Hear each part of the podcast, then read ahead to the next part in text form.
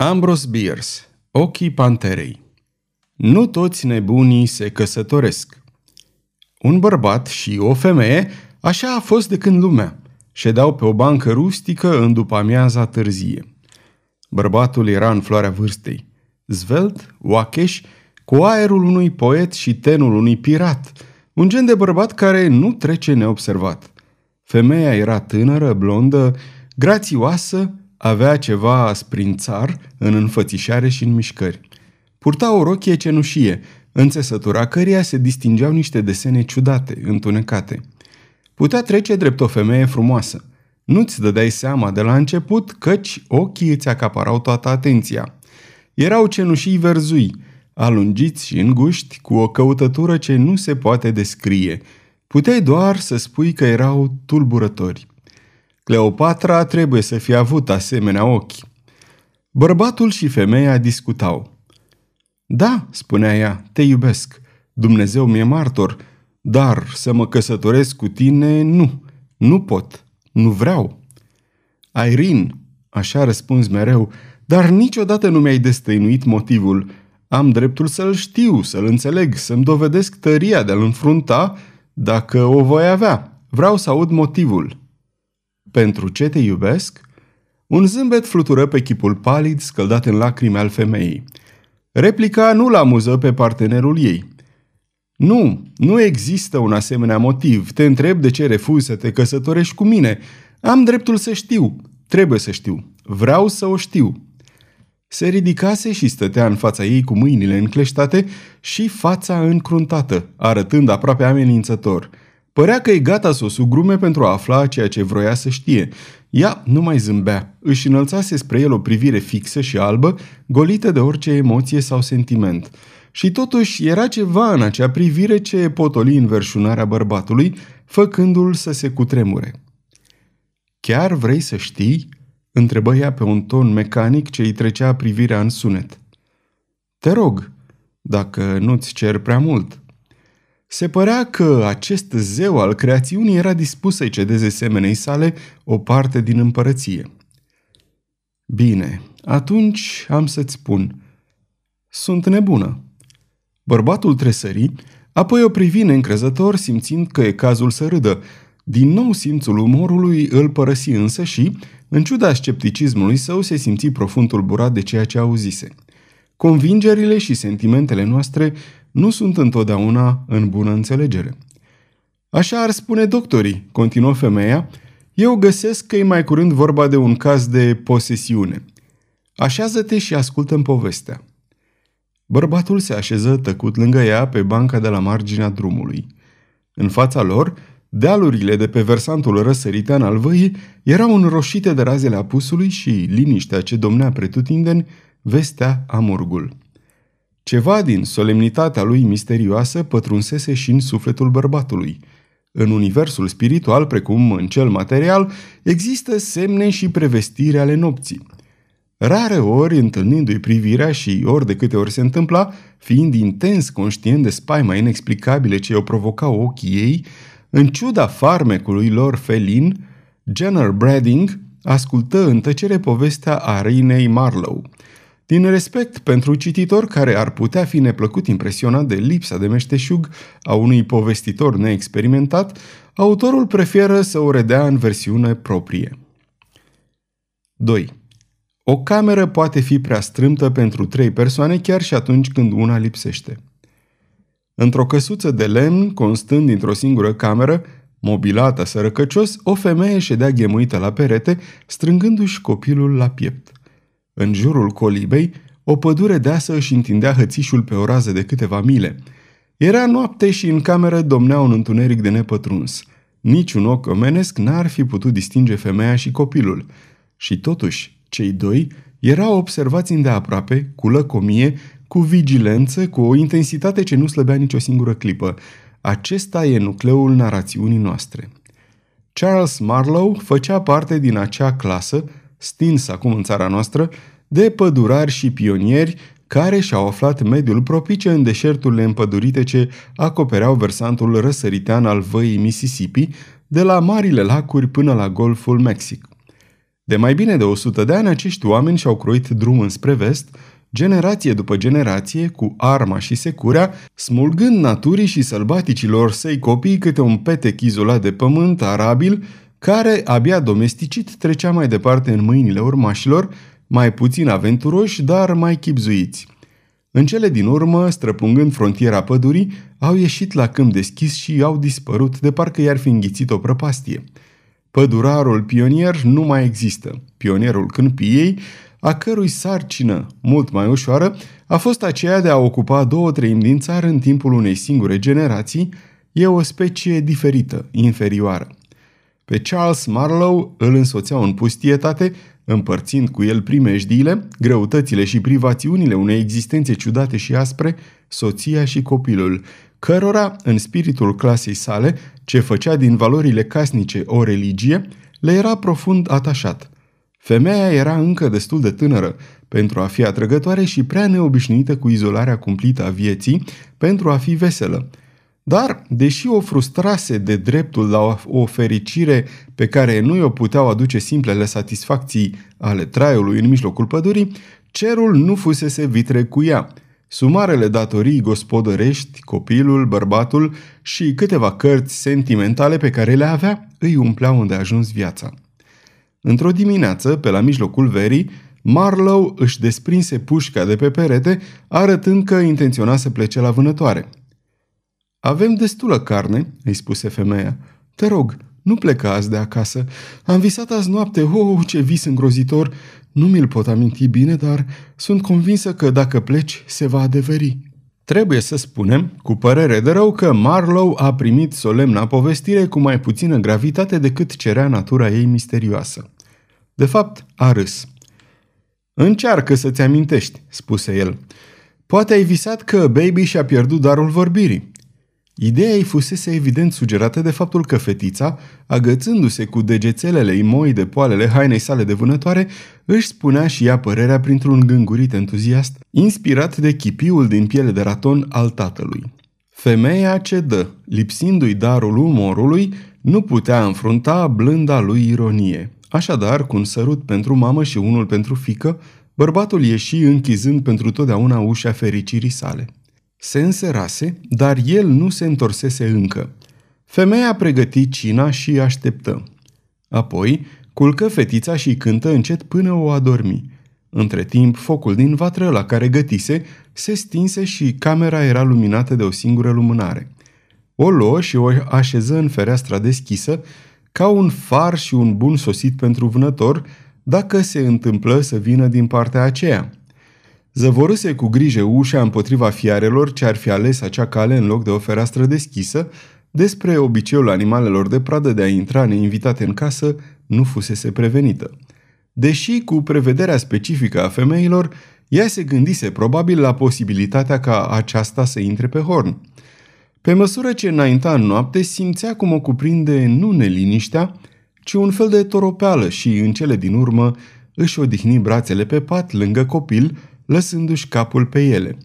Lumânarea din fereastră arse până la soclu, sfârâi și pâlpâi o clipă, apoi se stinse neobservată, căci femeia dormea și visa. În vis se făcea că stă lângă leagănul unui al doilea copil. Primul murise. La fel și tatăl. Coliba din pădure pierise, iar ea, iar ea se afla acum într-o casă străină. Aceasta avea uși grele de stejar ce nu se deschideau niciodată, iar dincolo de ferestre bare de fier, înfipte în zidurile groase de piatră, ca o măsură de protecție contra indienilor, cel puțin așa credea ea. Luă cunoștință de toate acestea cu un sentiment de infinită autocompătimire, dar fără să se mire, o emoție absentă în vise. Nu putea vedea copilul din leagăn acoperit cu o păturică pe care ceva o împiedica să o dea la o parte – Încruntându-se, totuși, descoperi fața unui animal sălbatic. Sub șocul teribilei descoperiri, femeia se trezi, tremurând din tot trupul în întunericul colibei sale din pădure. Recăpătându-și simțul realității înconjurătoare, bâșbâi după trupul fetiței, care nu era un vis, și se asigură, după respirația ei liniștită, că era în ordine. Nu se putu stăpâni să nu-și treacă mâna peste fețișoara ei. Apoi, Sub acțiunea unui impuls nelămurit, se ridică, și își luă în brațe copilul adormit, strângându-l la piept. Pătuțul copilului avea capul spre unul dintre pereți, de care se rezemă acum femeia întorcându-se. Ridicându-și privirea, a văzut două puncte de foc străpungând întunericul cu o lucire roșie verzuie. Crezu că era vorba de doi tăciuni din vatră, dar odată ce își recăpătă simțul de orientare, o năpădi conștiința neliniștitoare a faptului că luminile nu se aflau în acea parte a camerei, ci mult mai aproape la nivelul ochilor al propriilor săi ochi. Erau ochii unei pantere.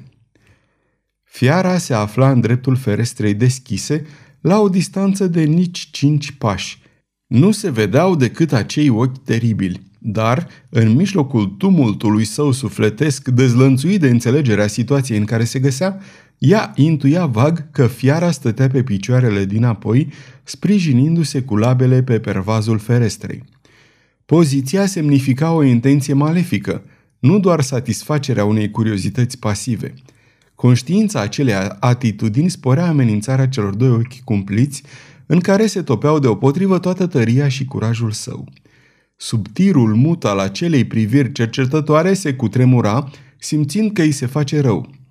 Genunchii îi se înmuiară și, străduindu-se involuntar să evite orice mișcare bruscă, ce ar fi putut asmuți fiara asupra sa, se lăsă încetișor să lunece pe podea, ghemuindu-se la perete și încercând să-și apere copilașul cu trupul ei tremurător, dar fără să-și întoarcă privirea de la cele două sfere luminoase ce o ucideau.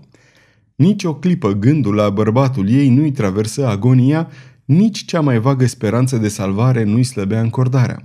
Capacitățile sale de gândire și simțire erau reduse la o singură senzație. Groaza de a simți saltul animalului, greutatea trupului său, loviturile labelor uriașe, ferocitatea colților ce îi sfâșiau beregata și îi sfârtecau copilul. Mută și țeapănă își aștepta sfârșitul în clipe ce se lungeau cât ore, ani, secole și ochii aceia drăcești pândeau în continuare. Pândeau, pândeau. Întorcându-se acasă noaptea târziu cu un cer pe umeri, Charles Marlowe încercă ușa. Era încuiată. Ciocăni, dar nu primi niciun răspuns. Lăsă jos cerbul și se duse la geam. Când dădu colțul casei, îi se păru că aude niște pași furișați și un foșnet în tufișurile din apropiere, dar zgomotele fuseseră prea slabe chiar și pentru urechea sa experimentată, așa că nu avea certitudinea că le auzise cu adevărat. Apropiindu-se de fereastră, fu uimit să o găsească deschisă. Își trecu un picior peste pervaz și sări înăuntru. Camera era cufundată în tăcere și în întuneric. Merse pe bâșbâite până la cămin, scăpără un chibrit și aprinse o lumânare. Privi apoi în jur. O văzu pe soția sa ghemuită lângă perete, strângând în brațe copilul. Se repezi spre ea. Femeia se ridică și izbucni într-un hohot lung, mecanic, lipsit de emoție sau de sens, acel râs ce seamănă cu zornăitul unui lanț – fără să-și dea prea bine seama ce face bărbatul, întinse brațele. Femeia depuse în ele copilul. Era mort, sufocat de îmbrățișarea propriei sale mame. 3. Teoria apărării Așa s-au petrecut lucrurile într-o noapte, într-o pădure, dar povestea Irinei Marlow nu cuprindea toate detaliile întâmplării, căci nu le cunoștea. Când a sfârșit, soarele coboruse dincolo de orizont și lungul amurg al verii se adâncea în scubiturile pământului. Brading rămase tăcut câteva clipe așteptând o continuare a povestirii care să explice legătura sa cu discuția ce o precedase. Povestitoarea era însă la fel de tăcută ca și el.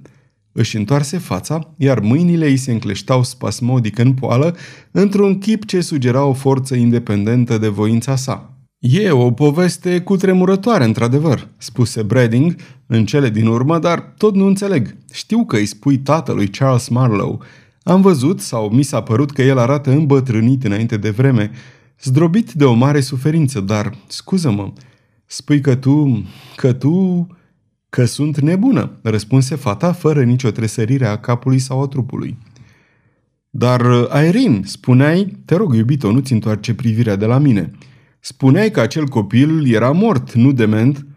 Acela, dar eu sunt al doilea. M-am născut trei luni mai târziu. Cerul s-a îngăduit de mama, îngăduindu-i să-și dea viața aducându-mă pe lume. Brading tăcu din nou. Era ușor amețit și nu putea gândi pe loc ce se cuvenea să spună. Fata nu-și întoarse fața spre el. Neștiind ce să facă, încercă instinctiv să-i apuce mâinile ce se frământau în poală, dar ceva, nu putea spune ce, îl opri. Își aminti apoi că niciodată nu dorise cu adevărat să ia mâna. Este oare posibil, continuă ea, ca o ființă născută în asemenea împrejurări să fie ca toți ceilalți, să fie sănătoasă la minte? Brading nu răspunse. O idee nouă îi răsărise în gând, ceea ce un om de știință ar numi o ipoteză, o prezumție de detectiv, o teorie – ar fi aruncat mai multă lumină, fie și una lugubră, asupra sănătății ei mentale, căci propriile ei afirmații nu reușiseră să-i risipească îndoiala. Ținutul era încă nou și, cu excepția satelor, era slab populat. Vânătorul de profesie, o figură încă familiară, își număra printre trofee, capete și piei de vânat mare.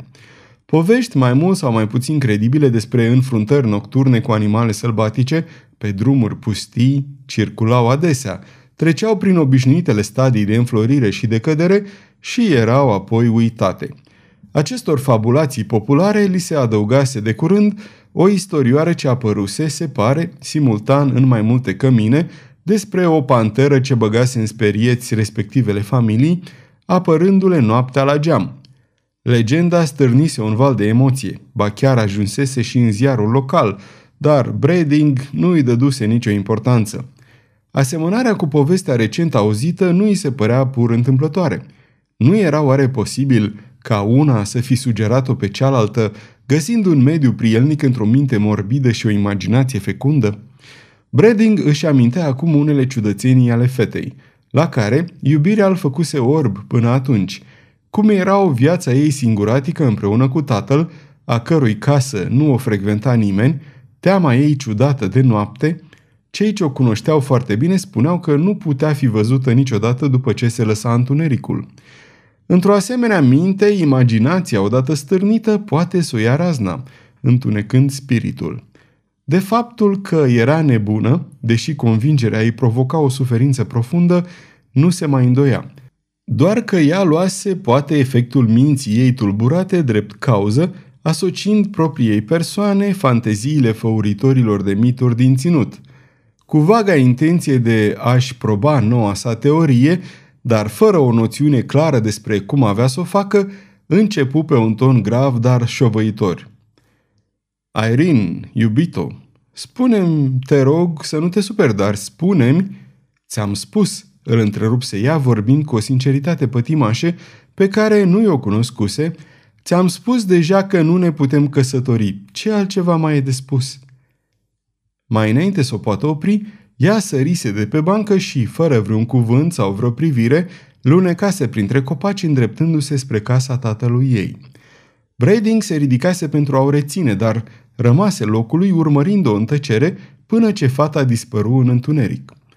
Deodată tresări de parcă l-ar fi străpuns un glonte – pe chip îi se așternu o expresie de spaimă și uimire. În întunecimea ce o înghițise pe fată, întrezărise fulgerul unor ochi strălucitori. Stătu o clipă amețit și nehotărât, apoi se repezi după ea în pădure strigând Irene, atenție! Pantera! Pantera! Străbătu în goană liziera pădurii și ajunse în luminiș. Apucă să vadă fusta cenușie a fetei, dispărând pe ușa colibei. Nu se zărea nicio panteră. 4. Recurs la conștiința divină Avocatul Jenner Brading locuia într-o căsuță la marginea orașului. Dincolo de ea începea pădurea. Fiind burlac și lipsit, conform draconicului cod etic al timpului și locului, de serviciile unei fete în casă, locuia de fapt la hotelul din oraș, unde își avea și biroul. Casa de la marginea pădurii era păstrată, nu cu cine știe ce cheltuială, bineînțeles, ca o dovadă de prosperitate și respectabilitate. Nu se cuvenea ca o persoană pe care ziarul local o numise cu mândrie cel mai mare jurist al timpului său să nu aibă o locuință proprie, deși el își dădea probabil seama uneori că noțiunile de locuință și cămin nu sunt perfect sinonime.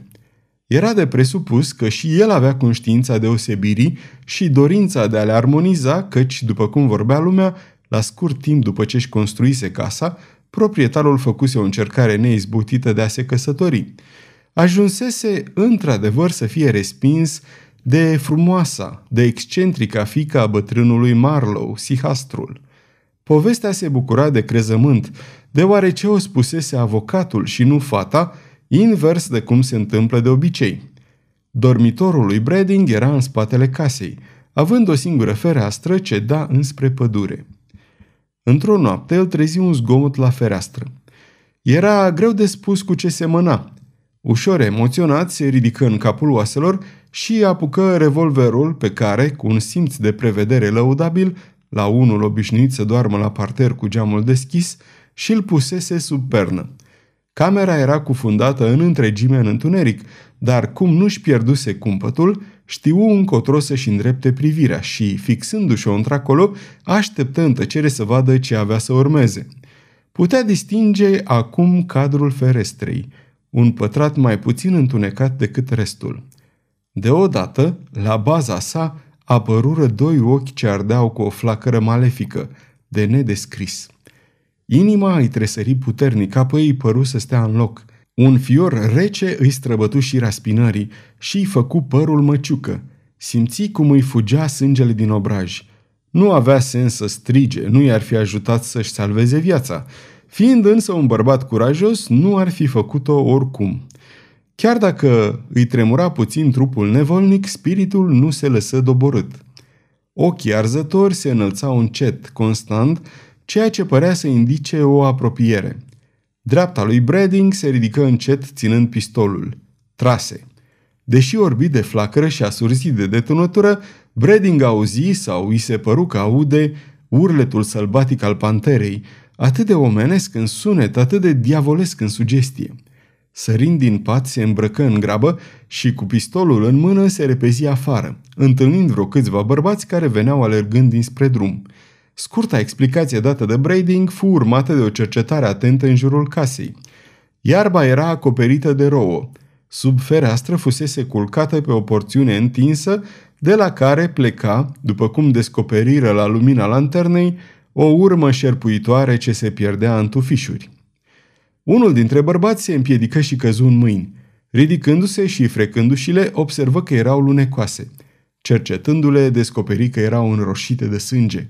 Să înfrunte o panteră rănită, mai ales că erau neînarmați, nu le făcea deloc plăcere.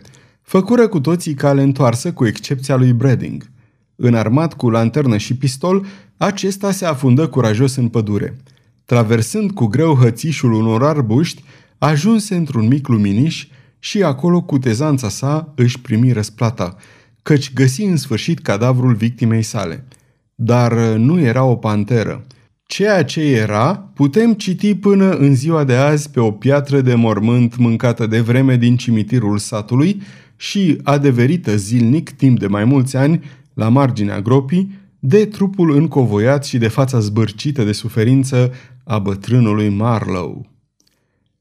Fie ca sufletul său, ca și al nefericitei sale copile, să se odihnească în pace. Pace lor și mângâiere. Sfârșit. Aceasta este o înregistrare Cărțiaudio.eu. Această înregistrare este citită cu respectarea legislației în vigoare pentru www.cărțiaudio.eu. Copierea, repostarea, multiplicarea, vânzarea, închirierea sau difuzarea publică a acestei înregistrări, fără acordul scris al www.cărțiaudio.eu, constituie infracțiune și se pedepsește conform legislației în vigoare. Pentru noutăți, vă invităm să vizitați site-ul www.cărțiaudio.eu și să ne susțineți cu un like, subscribe și follow pe canalul de YouTube Cărți Audio. De asemenea, puteți să îi susțineți printr-o donație pe naratorii voluntari ai acestui canal. Vă mulțumim și vă dorim audiție plăcută în continuare.